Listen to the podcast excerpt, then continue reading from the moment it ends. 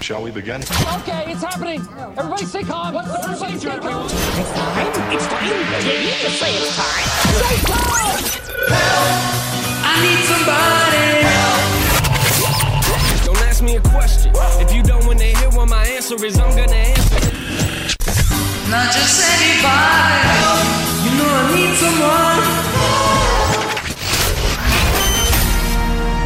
Ladies and gentlemen, boys and girls, it's that time again. Shock therapy Oh my goodness! happening right now. Wow! Hello, John Wesley Crockett. What an honor!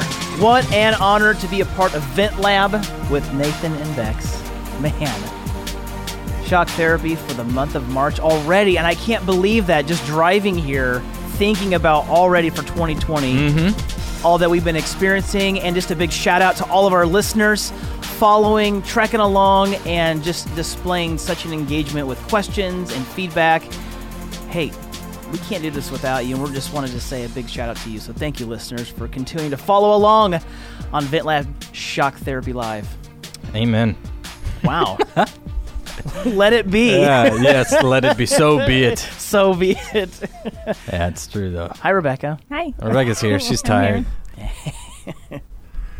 It's She, already. di- she didn't get to hold any cats today or pet any dogs. I don't even think you got to pet Elvis. I said goodbye to You're him when I left. I was like, I love you, buddy. Have a good day. Mm. Did he whimper? Enjoy sleeping all day. Do you even love your dog? I mean, Wow. Jeez. Wait, what? Of course I love my dog. All right, you're just not spending a whole lot of time with him. Explain the haircut. I'm kidding. That was nothing to do with Oh. you. We don't even need to get into that you. again. I've got a lot of Ouch. feedback about that. Like they were looking at me like, "What did I do wrong?" And I was like, "I didn't do anything. I just dropped him off with instructions." Yeah. If you're listening to this and you have no idea what's going on, my dog Right. got shaved by a groomer Yes. who did a terrible job. My dog is a Whoa. sheepdog and should not be shaved. Anyway, they seem to not really care about it, so we're going to a different groomer next week. I'm next really, time. really sorry to bring that up. I apologize. Rebecca is This is just, shock therapy. So, we already found a new groomer who is also a listener. So Hey. Hey, that's thank cool. you so much. yeah. So we got a lot of questions. Uh, We actually have a lot of questions. do. Like, not sure if we're gonna get through all of them today. We're gonna strive. We're gonna we're gonna go for try, it. but we're not gonna rush through any questions because Nope. each one needs adequate time Yeah. And explanation. So But Nathan, no one's asked you how are you doing? I'm all right. Yeah. Yeah, woke sound up a, chipper. wor- woke up a little bit early this morning, so I'm a little Oh. oh. tired. What is early for you? It was Nathan seven Reese? forty six. Oh. today Forty six. seven forty six exactly. Okay. Yes. Because you were supposed to get up What? at seven, and No. then you had Yeah. your several alarms set, and seven thirty was supposed to be the last one, and then you laid there till seven forty six before you finally got up. You couldn't be further from the truth. Ouch. My wake up time is 8 a.m. Oh. My alarms hadn't gone off yet. Alarm, by the You- way, I only have one. Wow. I'm reformed. No more Reformed. No more 12 alarm mornings. It's one alarm Progress. at 8 a.m. It's my my normal wake up time. Still early as heck. And uh, this morning Clay came in and he said, "Hey, I'm waking you up early." And I said, "Why?" And he was like, "Because you stayed up late the other day, and this is payback." And I was Oh like, man. I don't Thanks, agree. Dad. I don't agree with your methods. Yeah. but I'm less likely to stay up past my bedtime now. Yes, I am 23, and yes, I do have a bedtime and a wake up time, and somebody who keeps me accountable. That isn't my father. Good habits Yeah. create good uh, people. Slap Cool. the slap the copyright on there. I just came up with the that. copyright. Uh-huh. Your It's own trademark. Yeah. Oh my goodness. Good habits equal good people. Make good habits.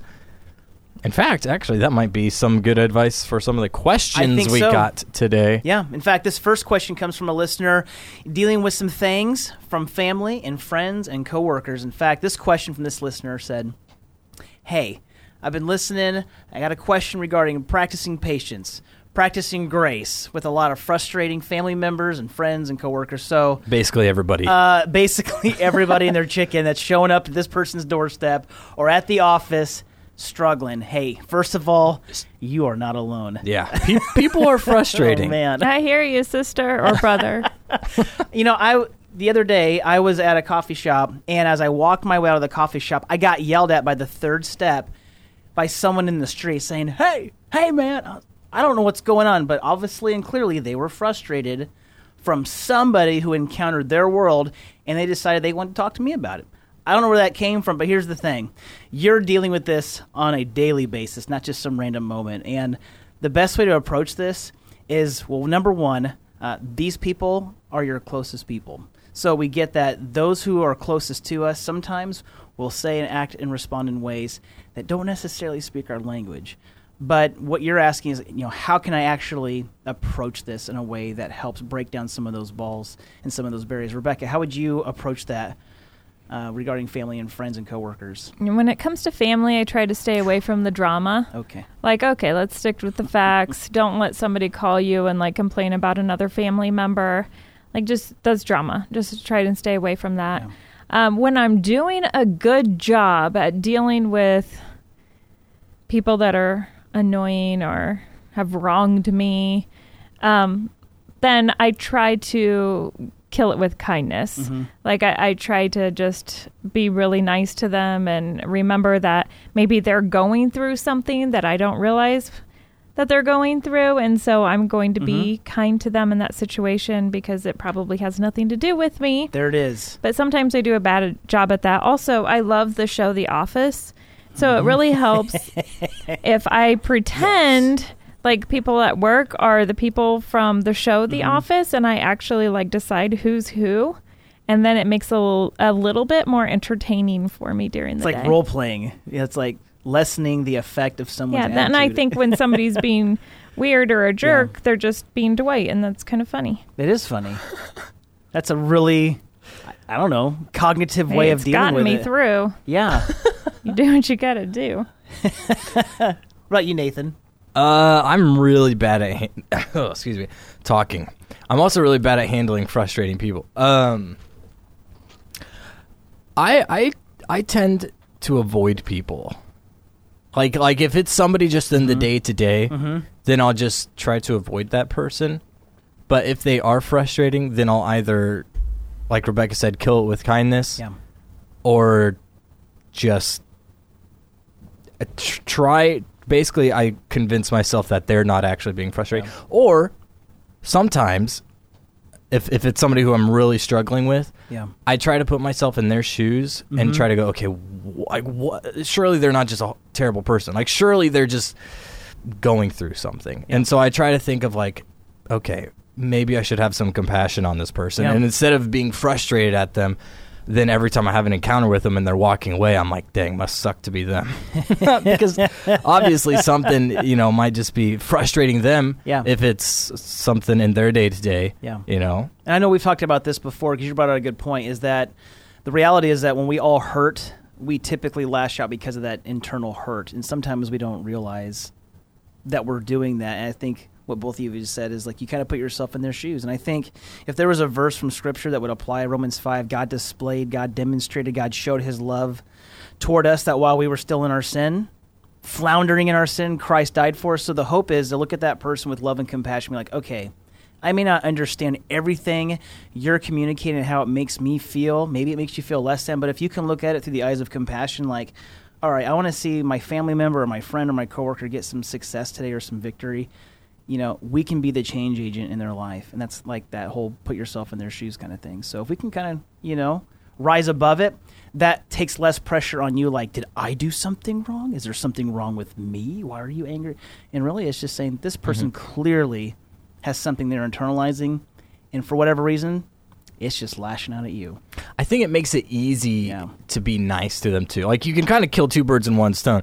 You can put yourself in their shoes and kill them at the same time with with kindness. Kindness, I mean, yes. We should not kill Full on. anybody. don't kill anybody. with stones, Kindness. birds, or anything else. yeah, don't throw pigeons. That hurts. Right. Not that I would. No. Um, but but yeah. Anyway, so you put yourself in their shoes, you feel bad for them or whatever, and then you be nice to them, and so it's kind of a, an all around thing. I feel like it's a Yeah. win win for everybody. when Rebecca and I were young married, I worked at this print shop in downtown Omaha. And I worked there part time, and there was a coworker there who knew I was a follower of Christ. And it wasn't like I wore it on my sleeve or like had a big badge about it, but we had conversations that really kind of went around church because my other job was working in the church part time, and so it's like, "What are you doing all day?" And, you know, he- and like he would have these like accusatory statements of what I'm doing or not doing, and finally I just realized there was a deeper issue there. And the more I tried to befriend him and shatter those perceptions, it's like it established this friendship, and ultimately resulted where Rebecca and I got to take him and his girlfriend. This is around the time when the Passion of the Christ movie came out from Mel Gibson. We're like, man, we should go to that. And took care of their tab, and you know, we got took food. them and- to that. Remember that? I forgot. And then, then your rece- sister went Yeah. into labor that night. and That we had night. to leave them early Mm. at the movie. We had like we peace. left. We gotta We left them alone at so Passion of the. Christ. I think if you were to That's leave them what we alone did. with any, Any- movie, Yeah, that's a solid one. it was. Yeah, and I'm pretty sure he stopped talking to me after that, and that was not a good thing. No, I'm kidding. He really didn't stop talking. But again, I think there was just ways to again approach people and realizing they're deeply hurt, hurting from something, and mm-hmm. they're for whatever reason they're. It's a weird way of confiding in you, but there's a way that you can use that to leverage to rise above it. Yeah, it's a hard thing to do though. Like way easier said than done. Totally. for sure. Yeah, because it's hard not to feel personally attacked or Yeah. offended. Yeah, you have to totally in some in some instances you have to totally just turn around Yeah. your total view on the the situation. Yeah. And start asking like questions like, "Hey, can I ask you? Did something happen recently? Mhm. You know, are you going through something?" And they don't have to give you an answer, but at least you're asking in a way that helps dismantle some of the emotion. hmm Rebecca's really good at doing that too. Just asking questions. Just asking questions, and they're like really question, like just get after No, it. I remember things Okay. that people say from like their past. Just like I catalog it away as people are telling me stories. And so if I want to connect with somebody, then I'll be like, "Hey, you mentioned a couple weeks ago that your grandma wasn't feeling well. Yeah. How's she doing now?" Like Yeah.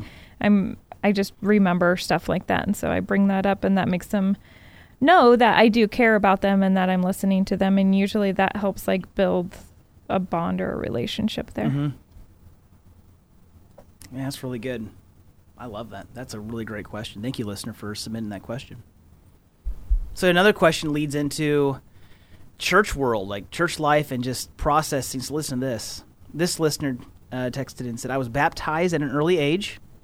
I didn't grow up in church, but recently I've wanted to learn more about God. Do you think I'm quote unquote saved?" Man, what a real question. I love that. That's Mhm. like getting into the nitty gritty of like salvation and baptism and following Christ and being a part of a church. So, in that question, first of all, many of us enter the doors of a church and then we leave, right? So, this listener is saying I was baptized early on, um, but didn't grow up in church.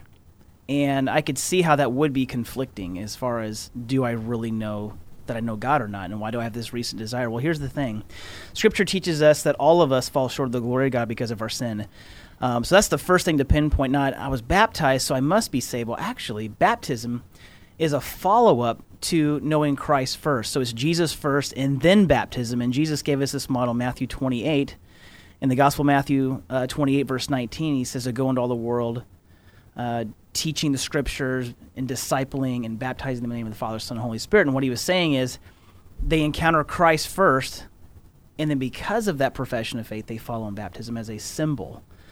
So, listener, I want to encourage you that if you're wrestling with, I was baptized early on, but I really don't know where I stand, regardless of how many times we ever enter the doors of a church or how many times we've ever read scripture, if we don't know for sure that we saved, I've always talked about this in ministry the last 15 years of just meeting people where they're at. The biggest thing, instead of just going, I think I've done that, is actually take that step of faith and say, I now know that I know Christ personally. I know that I'm saved. And so we've, we've seen people throughout ministry, Rebecca, Nathan, I'm sure you have too, where someone be like, "Yeah, I think I know the Lord," but then they have like the defining moment of like, "I never knew Him personally. I knew about Him.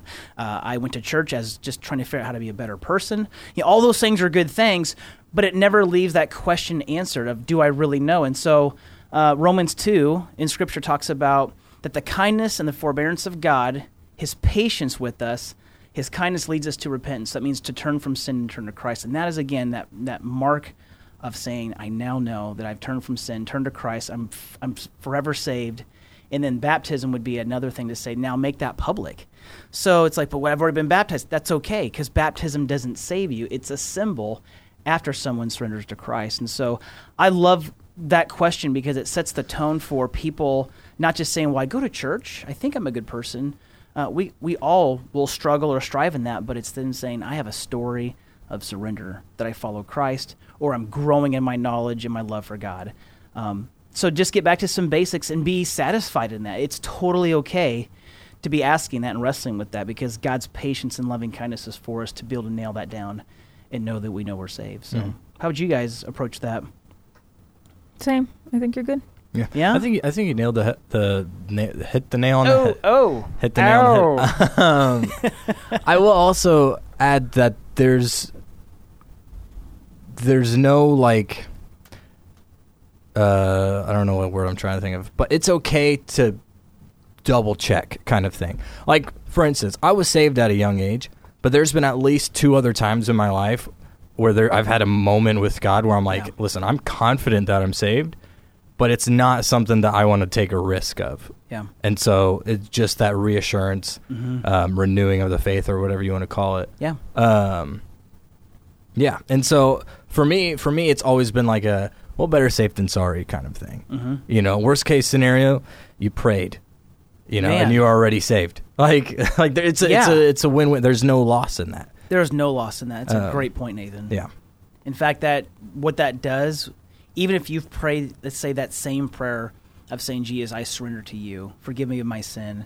I ask you to come." To my, you know, when you're we're doing that, there's nothing wrong with praying it again. It's not like you're all of a sudden it Right. cancels out the first time, and now that you know it's not that. Yeah. Yeah, but there's also no need to do that. Yeah, if you no, already there isn't. have already said that. Right. Correct. Absolutely.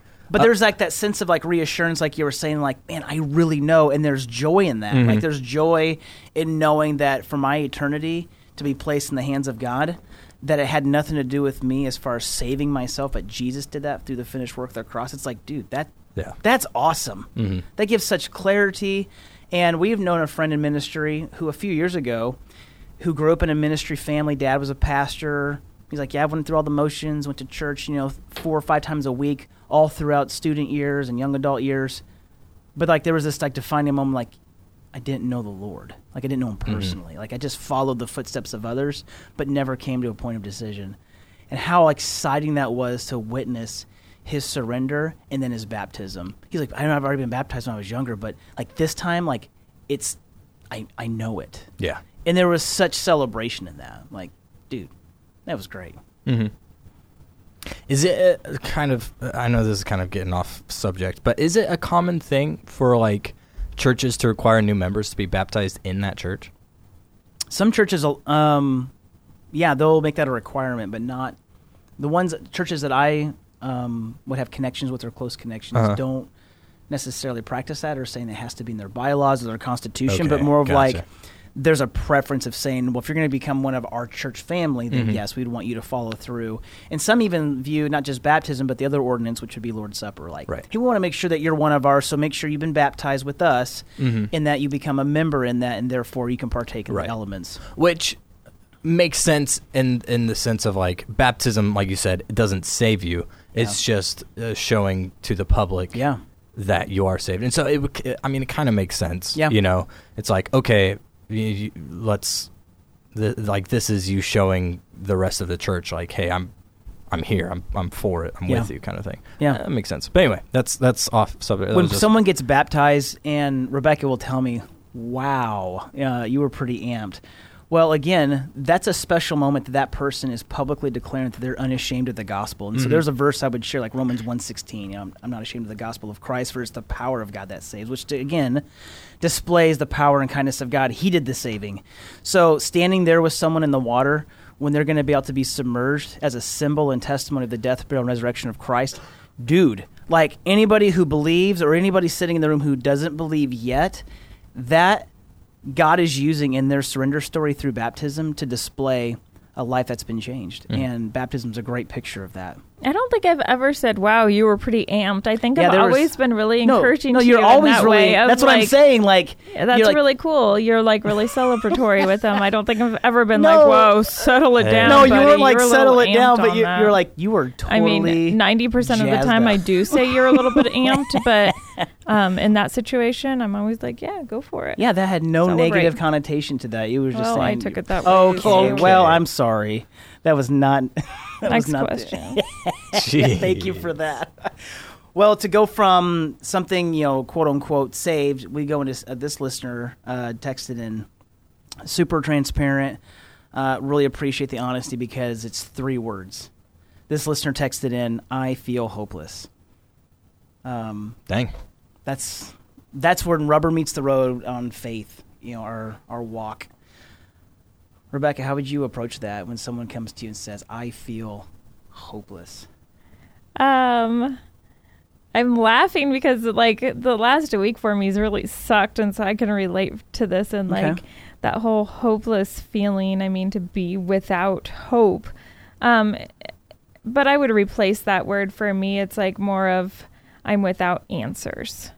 Okay. You know, when when I'm feeling hopeless, it's because I have an issue or I have issues, but I can't find answers to those issues, and so It's a really good approach. um, it, it's really discouraging Yeah. until you're able to find those answers. Mm-hmm. And so, you know, it's continuing to seek and and look at different scenarios or different options to be able to get out of that hopeless feeling. And that's that's basically it. If you're feeling hopeless, you're probably stagnant in one Mhm. spot and you need to make a change in some way and or find solutions to what's causing you to feel so Mhm. hopeless. Nathan, you've ever gone through periods of that where you're just like, I got no answer. Yeah, yeah, I have. And and the thing that usually, you know, it gets gets me through whatever situation has me feeling hopeless is for one thing, the encouragement that I know Mm-hmm. is that nobody is ever without hope because we have Christ and we find hope through that. Yeah. And so for me, it's always been, um, I think it's always been a, a perspective change Yeah. of me having to sta take a step back, kind of like with the whole, uh, you know, annoying coworkers or whatever, having to take a step Mhm. back and Yeah. saying, okay, what's what are they going through and everything? Why, how why is that affecting me the way it is? It, it's kind of the same way in that I feel hopeless of like, okay, for one thing, I I know I might feel that way, Yeah. But I'm not hopeless. What is it that is making me feel hopeless? And how can I find strength and encouragement through Christ and how he's going to get Mhm. me through that? And then I focus on that. I don't I don't focus on what's making me feel hopeless or the fact that I feel hopeless. Yeah. I focus on how I'm going to get out of it. And it's always through God and whatever he's doing. Even if it's something in the background that I can't see, it's Yeah. that hope that gets me through the seasons of hopelessness. Yeah. And so I for me personally, I that's I think for the most part what's helped. Yeah, I think for me, it's being reminded that I don't thrive in isolation, and most people don't thrive in isolation. Some would prefer to be left alone. Like me. For okay, I was waiting for it, but no. For me, I like I needed just to like have an action plan of talking through it because if I feel like I'm dormant or I don't communicate, that makes me feel you know less without hope in my circumstance or situation. And just like both of you said, like the approach with answers or not having answers. Um, I'm always quick to want to just assume an answer, but when I don't have it, yeah, it, it takes me down a path where I just get kind of quiet, pretty reserved, and I'm Mhm. a talker. Oh my gosh, like anybody I talk to, I mean, I just, I just talk. But usually in those moments where I'm just super quiet, I'm just trying to figure it out, and that's usually like my go-to response is just trying to figure it out. And so I think surrounding yourself with people, um, one who have a like-minded approach, similar to what you shared, Nathan, is kind of that action plan of just like here's my perspective to it, and I know who's in control of my day-to-day and my future.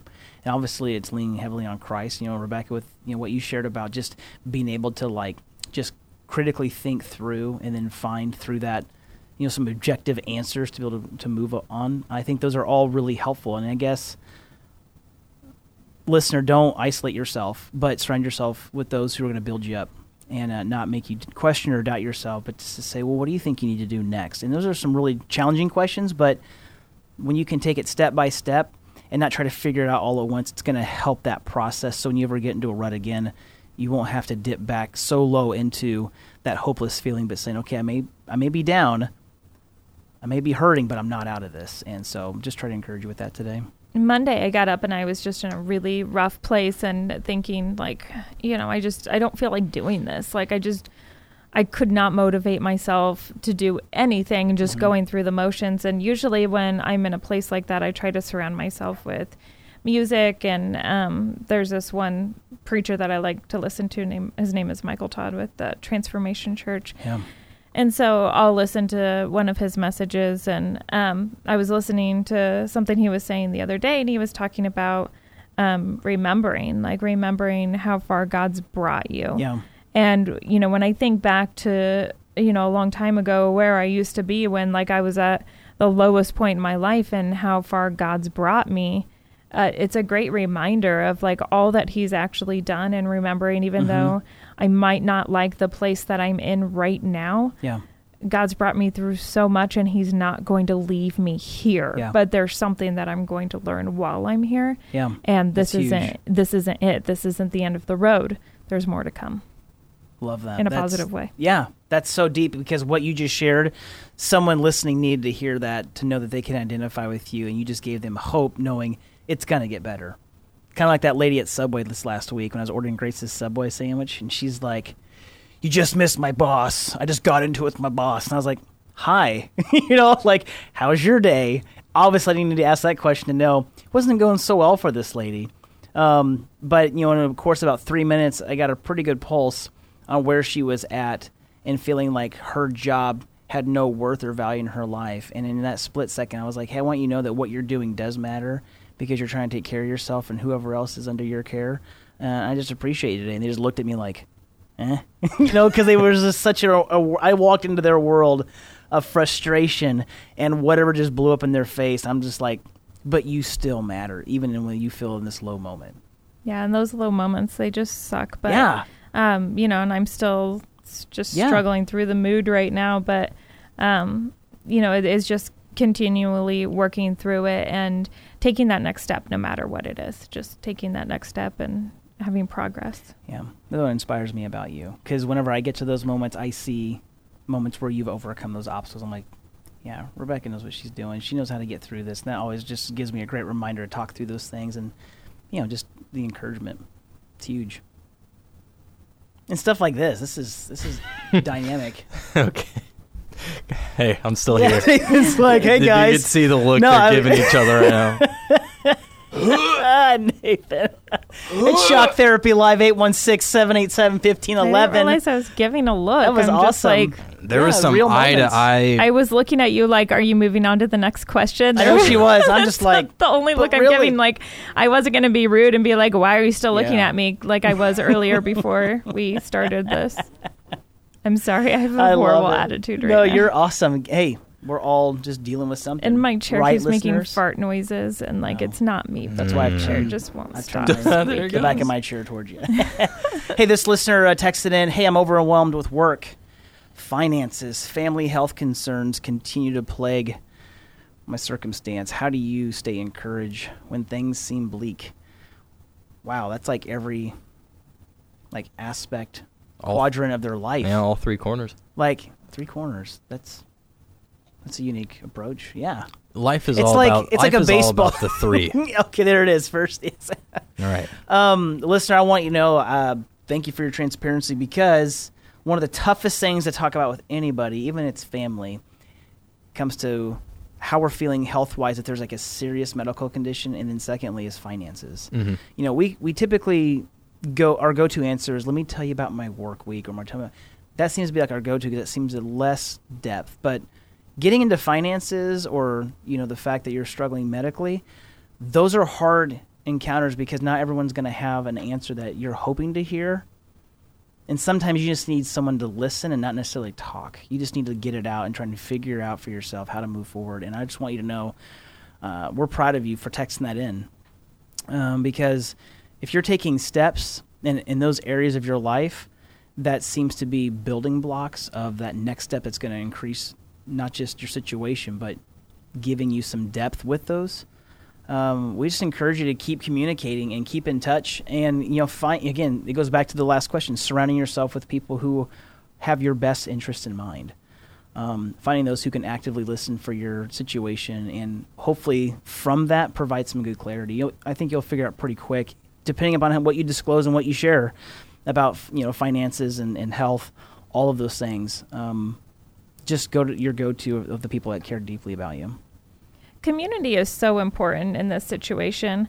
uh, specifically like your church family or uh, you know just uh, your family in general just Yeah. having some sort of community that can surround you during this time and help you and um, you know i know in this situation of the medical situation Yeah. it's a medical situation without answers Yeah. it's searching for answers and trying to find why and the question of why and not having those answers is so incredibly frustrating and if it was just the medical without the answers that would be enough Mm-hmm. but it's not it's the medical without the answers and it's the finances Yeah. and so you know it's putting a strain on the relationship their marriage it's putting Yeah. a strain on um, their daily functioning life Yeah. and in those situations, it's surrounding yourself with that community that can come alongside you and There help it you.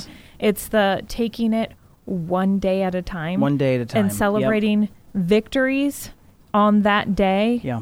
Um, it's making sacrifices to be there. It's being incredibly forgiving towards each other Mm-hmm. because, you know, maybe a husband and wife are both dealing with big things, and Yeah. you've just got to have grace for each other that you might not be representing yourself in the best light when you're in those situations. That's really good wisdom. Nathan, had any uh, follow up approach with that? No, I think you guys both nailed it on the head, just one step at a time. Yeah. You know, take it an inch at a time, or however far you can Yeah. you can go. when we used to live in Omaha, our kids were younger, and I remember having the car payment due, having some bills due, single income family, stresses, sickness, illnesses, travel, all those things were factors. And it was Rebecca like that whole like one step, one day approach mentality because I'm like thinking like all of these clouds of chaos, you know, resol- revolving oh, around. Oh, It was my arm Are you hitting the table. I was not hitting the table out of anger. yeah. the timing of that. Sorry, Are you go okay ahead. though? I'm fine. Okay, making sure.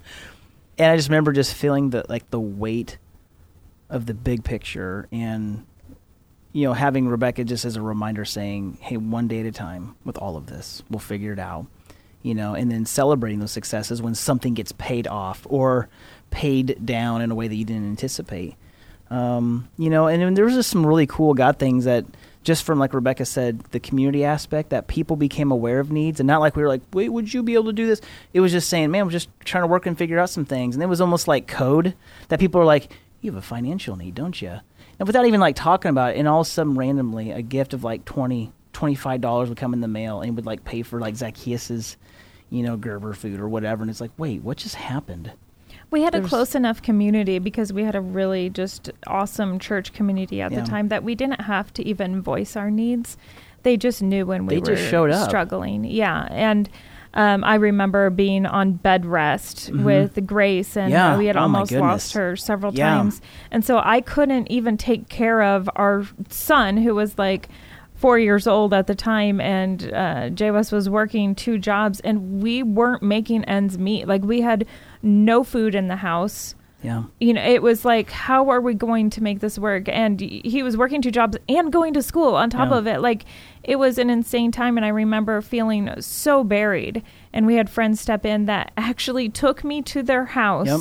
took care of me while I was on bed rest, and it took care of our child and made meals, for us and fed us. And then other times where like a check would show up in the mail, and it was like. It was like going from one island to the next. So sometimes you feel like you're just drowning That's in the really good- ocean, but then you would Yeah. make it to this island mm-hmm. that would give you the strength to swim again to the next one. And it was like that over and over and Yeah. over. And those are valuable times that I don't want to go through again, but have made me appreciate Yeah. so much what we have now. in the church, like you just said, like the church family, that community of believers, like it is such an unstoppable force. I know that sounds kind of funny to say that or hear that, but like really, people would just show up. And we talk about through scripture, like one way God displays his presence, even in today, uh, is through the body of Christ, the church family. And that's why it's so important to be a part of, of a community of, of believers and of faith because people taking care of you in ways that you just didn't expect or anticipate or even ask for. It's like they just, they just know. And so just encourage you, listener, just to, if you found yourself in a rut relationally, maybe just reach out. And there's nothing wrong, nothing to be ashamed about for asking for help or at least saying, here's my need. Um, yeah, we just thank you for texting in and hopefully we can be a support through that and encouragement through that as you continue to just trek along.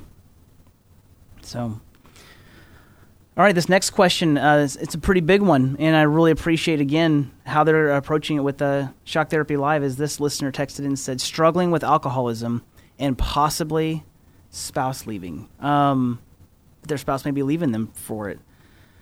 Dealing with addictions, substance abuse, all these things are very real needs, regardless if you're a believer or a non believer. These are very real moments that affect families. And I think each of us could all all of us listening, whether it's the three of us talking, have all been affected by someone dealing with a deep seated struggle with addiction, and specifically alcoholism. Um, Nathan, how would you approach this question, and just how to give this person, this listener, some encouragement as they kind of trek ahead, whether it be with a you know um, their eyes fixed on God through it, or just trying to get help? How would how would you encourage this person?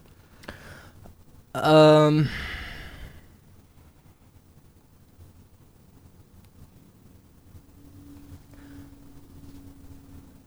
Nathan, do you That's feel really on the good question. spot right now? A little bit. yeah, it's, Um, it's delicate. Can I jump in and Yeah. say something Yeah. while you're Yeah, thinking yeah, about yeah. it? I don't mean to, to step on your toes there. Um, one, this person says that they are an alcoholic, and so I think Yeah. that is you making steps already, Already. because there's so many people who are Yeah.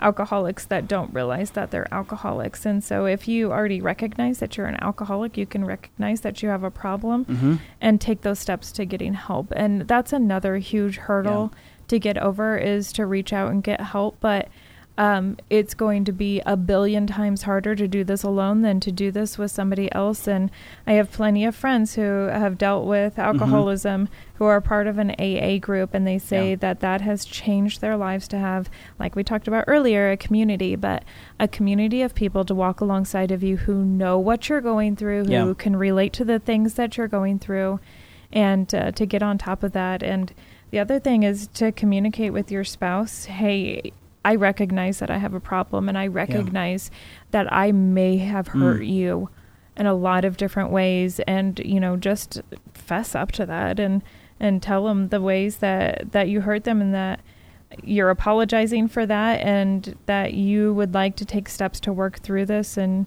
hoping that they can have their support but i mean they may Yeah. walk away from you still that it still may be the end of that but you have to make the effort to to try and and hang on to that and Yeah. as you work through that I think an important thing to know um, is that you're not going to suddenly not be an alcoholic. I mean, you could be. Yeah. It's possible, sure. But odds are you're not going to be like one day, oh, shoot, I'm an alcoholic, and then the next day not be an alcoholic Yeah. anymore. Like, it's a process. Yep, And it it's a hard process. Yeah. And through the process, there are going to be little things that pop up that you didn't realize were problems contributing to the bigger Mhm, problem. mhm. And you're going to have to suddenly, like, be like, oh, okay, now I have to figure out how to get this problem. And it's through those times I recommend, and I think it's very important to have an accountability partner. That's great. That's really Um, even if- by the way, even if you don't have an addiction, I think it's it's a very good thing to have an accountability partner um, for day to day things. Have an accountability partner so that you can wake up at eight a.m. or seven forty six. and explain what an accountability partner is because it's not like just this buddy that you have called an accountability partner what Right. does it what purpose does this person serve An accountability partner is somebody who knows you as well as you may know yourself, maybe better. And possibly an accountability partner knows things about you that maybe your spouse doesn't know about. Yeah. It's it's somebody who you walk with day in and day out. Yeah. Anything that comes up, whatever it is, like they know about it. You should meet regularly and just talk about Yeah. your processes in life. That's good, And, and for this instance with alcoholism, whenever you're meeting with that accountability partner or with an AA group or whatever, being totally transparent with this person, Mhm. it's it's really hard because with alcoholism or with any other addiction, uh, the the idea and the practice of hiding things Yeah. is a thing and you don't realize it. And so you might tell little half truths, but Yeah. you don't tell them about that instance, you know, of like, oh yeah, you know, I I had I did really well in this instance in this instance, but in the back of your mind it's like, yeah, but you also had that instance. Yeah. You know, and so being totally transparent um in the in the AA group or with an accountability partner or whatever it is, those are the little steps that are going to make the biggest difference. And it's a day to day, a week to week, a month to month, year to year process. Um, and and that accountability partner, if if they're a good one, and by the way, you can have multiple accountability partners. Yeah. Recommended have multiple accountability partners. Um, but they will also be there to help you see these little things that are problems that are contributing that you Yeah. didn't realize. You know, That's because great. there could be, you know, six months down the road, you're like, I'm doing really well, except for I keep having, you know, every time I drive down, every time I, I'm on my way home from work or whatever, you know, and, and it's just next thing I know, I'm pulling into the parking lot of of the bar or whatever, and you might think in your head, it's impossible, Yeah. you know, like like I just have Right. to I just have to somehow overnight build this self discipline and this Man. integrity to just eh, no, I'm not going to do it today, and Right. like muscle through it. Friggin' newsflash, you can't. Yeah. But the accountability partner might be like, That's great. all right, well, call me Yep. while you're on your way home from work. And th- you call them, and suddenly you're not suddenly pulling into the parking lot. Suddenly you're pulling into your driveway. And it's it's this day in and day out. Maybe there's a different way from home. Maybe it takes five extra minutes. Yeah. But that's five extra minutes of every day that's making a huge difference. Yep. You know, that's adding years on your life. That's great. And so, um, with the alcoholism, th- that's something that in this in this uh, question, I see that as being the overarching problem. Yeah. You know, um, and uh, I, I don't know this person, and I don't know their situation, Yeah. and I won't pretend to, but I would imagine that with the w- wife potentially leaving, alcoholism has a big factor in that. Whether she knows it Yeah. or whether you acknowledge it, it, you know, it's just one of those things. If you weren't an alcoholic, if it wasn't something you struggled with, then you could be focused Mhm. on building your marriage. Yeah. You could you could notice the little things that you're letting slide by in your relationship Yeah. that have contributed over time Yeah. into this this relational problem that you're having. And so uh, for me whenever I look at that, that's that's the overarching problem. That's that's the big one. Yeah. That's priority number 1. Yeah. Because you know, hopefully everything else will kind of fall in order with that. Yeah, and there's a huge piece of that where you talked about you know just taking responsibility for your actions, your attitude, and anytime, like you said, dealing with substance abuse or just being addicted to something, and obviously affecting your spouse. And for this listener, obviously it's threatening them departing their home life. Um, you know, is coming to grips with you know taking responsibility, but also a, a confessional spirit that says, you know, I can't do this alone, and I really.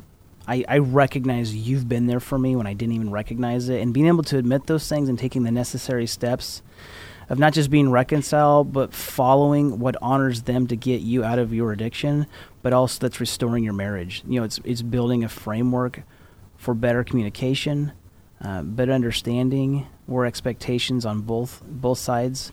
Uh, for husband and wife to be able to communicate in a way that sees the action plan being displayed, and so Nathan, you bringing up that accountability piece is a is a big part because it's another layer that's meant to help growth and you know improvement in a person's life that brings value and a reminder of the relationships they're in. And so, um, man, those are big things to tackle on, and I really like each of your approach with it, just to be able to address you know caring for both persons involved and knowing that you can come out of this addiction. It's just going to take time, but also that communication and that support and being willing to lay down your pride and to say, okay, I can do this with help Mhm. and I'm okay with that. Yeah. So, Um, one person I w- or one thing I would say that, in my opinion, that differed a little bit from what Nathan said was when he was talking about accountability partners. Um, he was saying that he sometimes has more than one, which I think is great if you can have more than one. So I'm not saying I completely disagree with him. I think No. that's great if you can have more than one, but I see it as a friend that you can completely confide and trust in. And I had a really, really hard time finding one person that I could completely trust and confide in. I don't feel like that person has to know you better than anybody else, but that ha- that person has to be able to be trusted. Yeah. Mm-hmm. That you're not afraid to share anything with them because the more they know, the more you're able to share, the more that they're able to help you. Yeah. And yeah, so somebody you can be completely honest and transparent. And I would say just me being a pastor's wife makes it really, really difficult to find that one person that I can completely confide in. Yeah, that's true.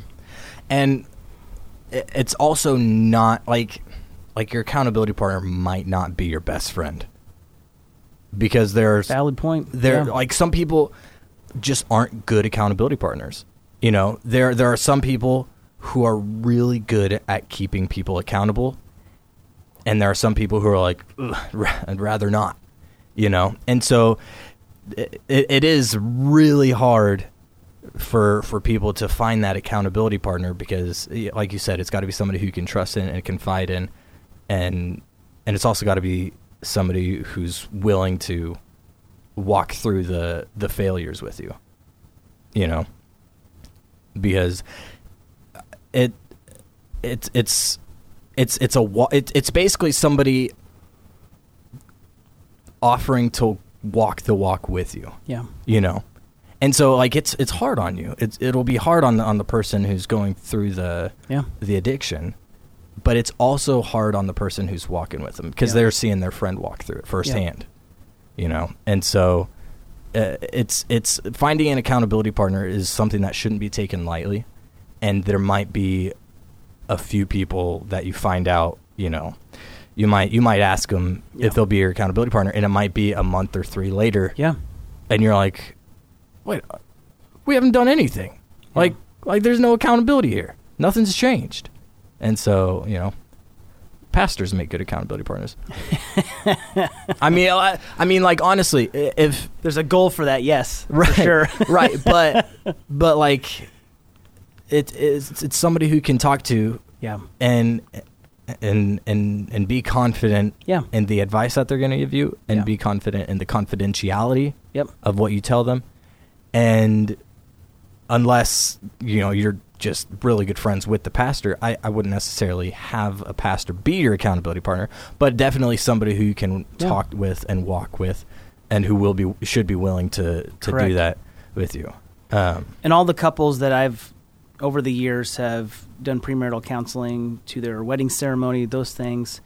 Uh, there's a verse that we typically uh, talk through, and that is, you know, husbands love your wife as Christ loved the church. And what that simply means, it's sacrificial. There's this this deep seated love that goes beyond the husband's needs, but says it's putting their their spouse first in that way, and that could be putting their spouse first through their own personal struggles, whether it be you know an addiction or maybe spending or whatever it might be whatever consumption there might be but coming to a place of being able to say i was at fault and therefore uh, to display my sacrifice of my struggle i want to uphold my wife and so i will do what i can to one honor the lord and then honor my spouse. Mm-hmm. So getting back to a point when those things happen in marriages when there's challenges and battles going back to verses that give a clear reminder that you can do this. Like you can rise above this. It's going to take time. It's difficult but you can. Like there there's hope for your situation and circumstance and, it, and it's based on scripture in that way and it's just going to take time to develop that trust again. And I'm, I don't mean to elongate this even more, but I just want to make sure that people know um, when you're when you have an accountability partner, same sex. Uh, Nathan may be my best friend, but uh, Yeah. my accountability partner is not him. i'm not telling you squat uh, we may vent to each other, but I will never complain about my husband to him. And I do have somebody specifically that I complain about my husband to because there is a lot. Wait, of what? Complaining Oh my going on. goodness, I'm I just mean- kidding. Yeah. I'm just kidding. But if an issue does arise, then um, yeah, I do have somebody that is a female that I can talk to. Yeah, that, that goes for me as well. There's no female that I'm getting together with as an accountability partner. That that wouldn't be appropriate. That puts both persons in an awkward, you know, circumstance, and you know, you want to lessen the perceptions of those. But ultimately, regardless, the whole system of accountability is meant to help people thrive, Yeah. not beat them down or make them feel awful about themselves. And one, being a recipient of an of accountability partner, and two, and being the one who's hopefully leading and guiding that person, it's looking through a lens of grace, mercy, and trust. And those three things, when they work in tandem, man, great things happen. Um, especially when you're doing, the, you know, you're striving those things before the Lord. Uh, when you're putting Him first in that, and you're striving in those things, man, great victories and successes take place. Again, takes time, but gosh, you're worth it. You're worth the fight and fighting for in that way, and seeing God get the glory. Yeah. I could talk about that for the. Good stuff, hour. man. No kidding. Well, that's going to lead into this one because on the flip side of all that we just shared, this listener texted in these four words: "I feel dead inside." I feel dead inside, and it's not even a Monday.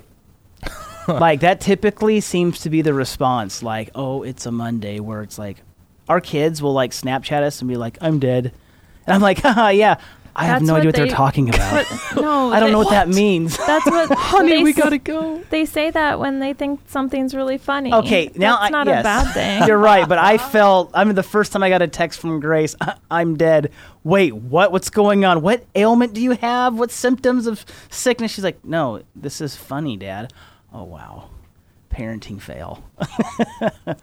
um, man, listener, I I think um, well, first of all, yeah, don't feel alone in that. Um, we each go through seasons. Um, Rebecca, I mean, you were really clear tonight. Just yeah, can I say this of- goes right along with the other one of I feel hopeless? Yeah. I think I feel dead inside and I feel hopeless are, are along the same lines. kind of synonymous, if you Yeah. will, kind of just addressing some of those things. Phrased differently. Yeah, it's not a joke. It's not meant to be funny like our kids would Snapchat us. but reality is is that um, I would encourage you if you have a copy of God's Word, which by the way, listeners, if you're just like, man, I don't have a Bible, um, let us know. We will figure it out and get you the right resources, whether through a Bible app or actually a tangible Bible. Regardless, Old Testament, the Psalm, David wrote, King David, this guy was known for being in pursuit of God's own heart, but here's the thing he was a sinner as well. Total sinner. Yes, God was redeeming him, God was restoring him, God was doing great things, but this man struggled. David struggled with so many different things. And so um, just know that you're not alone in that. And you'll find out through the life of David uh, that he was feeling dead inside a lot of times. Look at the prophet Isaiah, the prophet Jeremiah. He even wrote an entire book that's a part of scripture called Lamentations, where he just lamented, feeling sorry for himself. But then the grace and mercy of God met him where he was at, and God did what he would do and showed up. And so, listener, I want to encourage you if you feel dead inside, just know it's going to get better. Just don't stay there, reach out. And as you've just reached, reached out through shock therapy, I hope this is going to be an encouragement for you. And go back and listen to that other part we talked about for the person that said they feel hopeless because the same advice there applies to the situation. Yeah, It totally does. Which, you know what, leads us into, I think, our final question tonight. Yeah. Are we going to make it? Are I we going to get all of these in? This listener texted and said, How do I handle a situation where a friend repeatedly says, Hey, we need to get together and like hang out, but then they never bring it back around. They never circle around and they never follow through actually getting together. I feel like this, This- one's easy. I feel Why? attacked by this question. Rebecca, did you? I feel guilty. That's what I feel. Is this I, you? Like, I feel like I'm pointing the finger at myself. I feel like this one's just a really easy one to Okay, handle. go for it. You make the plans and then text them or call them or email them or whatever or tell them in the hallway, "Hey, how about this date doing Yeah. this? How's that sound?" Yeah. And then if they keep blowing you off, then you know they don't want to actually know. hang out with you. Yeah. Yeah. I, I definitely, especially in college, I had a lot of friends that were the, Yeah. hey, let's get together. Yeah, we do. Oh my Oh, gosh, bro, we need to hang out. and we never did a single time. Never. And then it became a joke among us like, we should hang out. right. Yeah. And but we still we stayed friends. That's good. But but you know, it was just, it was just one of those things. Never I'm hung out, but you were friends. Hey, we're still out, you friends. know? Yeah. still haven't hung out, but I remember one time uh, I was getting acquainted with this uh, college ministry. This is before I met Rebecca, and uh, we were at this retreat center, and I'm trying to like write notes of encouragement, and I'm like trying to just like That sounds like something you would do. write a note of encouragement. Yep. Okay. And are you talking about the note of encouragement I left you this morning? Yes, I did Sweet, see okay, that. I left it on the counter, Um, but I saw it. I was writing like, Kevin, I just want you to know, dude, I appreciate this about you, and already I feel like you've made me a friend. Thanks. And I signed it, and he lifted it. when he got the note, he started laughing. like, what's so funny? I'm like giving you props, dude. He's like, my name's not Kevin. I was like, oh, What? Wait, what? And he's like, it's Eric. My name's Eric. You call me a friend?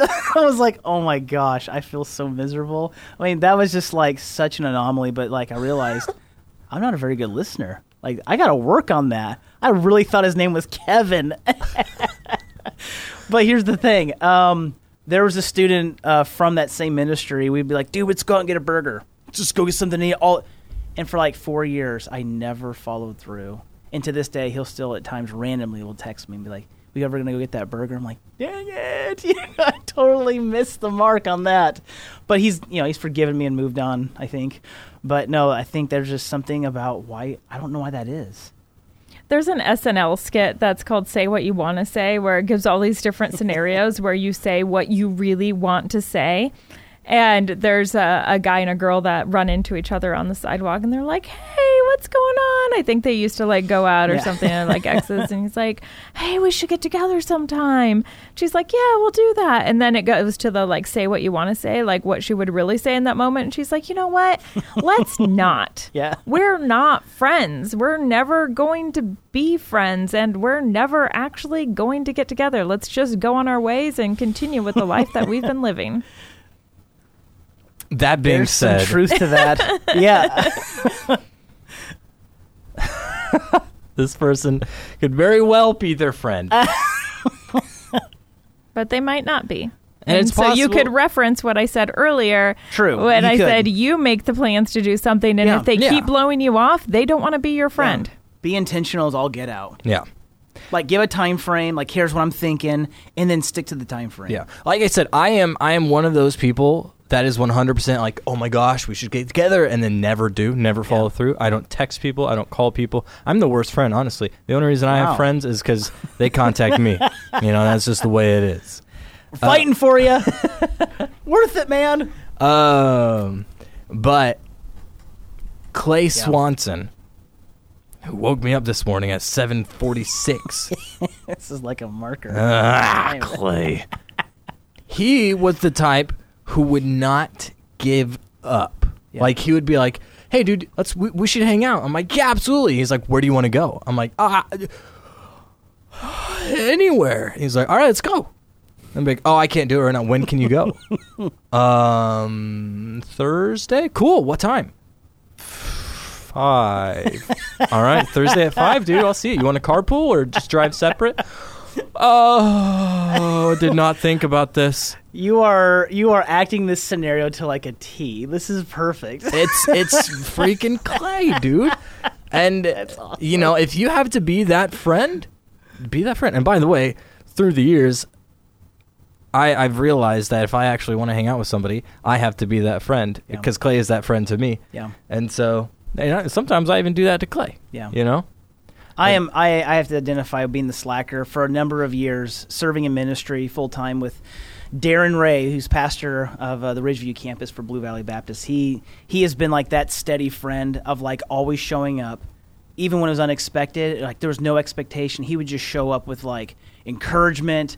Or like when our kids would get sick, he would just randomly show up with like a care pack, and like dude would exceed beyond, but set this example, never putting pressure on anyone to be like, hey, can you outperform? He would never do that. It was just like that's just part of who he was and how he grew in that.